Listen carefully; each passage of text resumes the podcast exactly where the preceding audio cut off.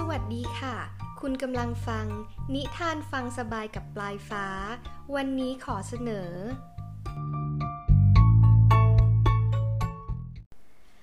ตอนที่สามนิทานอีสบเรื่อง นักดูดาว กาละครั้งหนึ่งนานมาแล้ว ณหมู่บ้านอันไกลโพ้น มีชายผู้หนึ่ง หลงไหลการดูดาวเป็นอย่างมาก ทุกค่ำคืน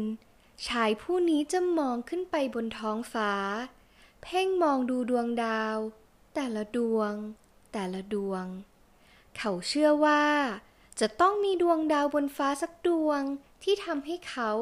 สามารถกลายเป็นผู้อย่างรู้อนาคต ตกเย็นวันหนึ่ง ชายนักดูดาวผู้นี้เดินทางออกจากบ้านอย่างสบายใจ พลางพูดกับตัวเองเหมือนเช่นทุกวัน คืนนี้ล่ะ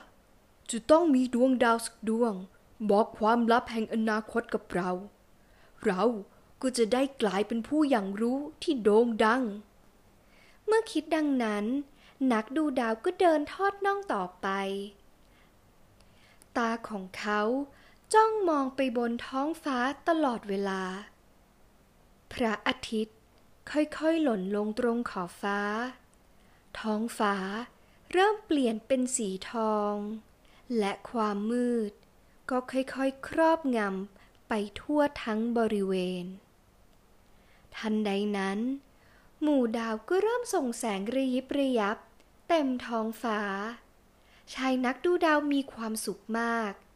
เขาพูดขึ้นโดยไม่ละสายตาจากท้องฟ้า คืนนี้ดาวสวยจริงๆ โอ้ ดูนั่นสิ นั่นดาวไถ ใช่แล้ว ดาวสามดวงที่เรียงนั่นไง โอ้ นั่นนั่นนั่นนั่นกลุ่มดาวเตา มีดาวไถอยู่กลางกระดองเตาเลย โอ้โห แล้วนั่น กลุ่มดาวในพรานแล้วเห็นกลุ่มดาวไทยสามดวงที่เรียงเป็นเข็มขัดของในพรานนั่นไหม โอ้โห แล้วนั่นที่สว่างสว่างอยู่ทางทิศเหนือโน้นดาวเหนือ ไม่ต้องมีเข็มทิศข้าก็บอกได้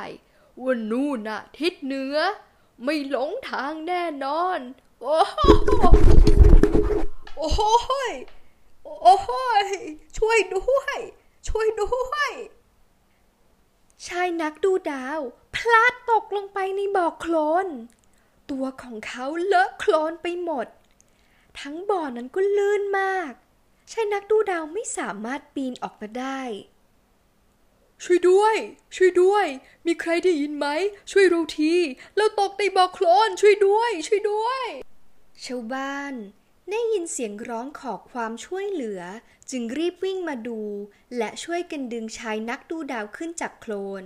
ชาวบ้านต่างหัวเราะนักดูดาวที่สภาพเนื้อตัวมอมแมมเต็มไปด้วยโคลน คุณยายคนหนึ่งในกลุ่มชาวบ้านจึงร้องทักขึ้นว่า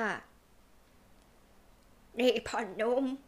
เจ้าอยากจะยังรู้อนาคต แต่แค่ทางเดินที่อยู่ตรงหน้าตรงปลายเท้าเจ้าเองยังไม่รู้จักนี่นะยายว่าเจ้าอะ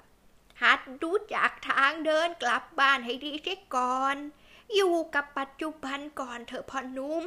ค่อยไปอยากรู้อนาคต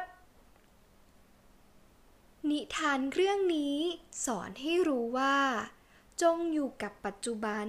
และทำปัจจุบันให้ดีเสียก่อน อย่าเพิ่งไปกังวลถึงอนาคต จงใส่ใจทำสิ่งเล็กๆ น้อยๆ ตรงหน้าให้ดี และสิ่งที่ใหญ่กว่าก็จะดีตามไปด้วย thank you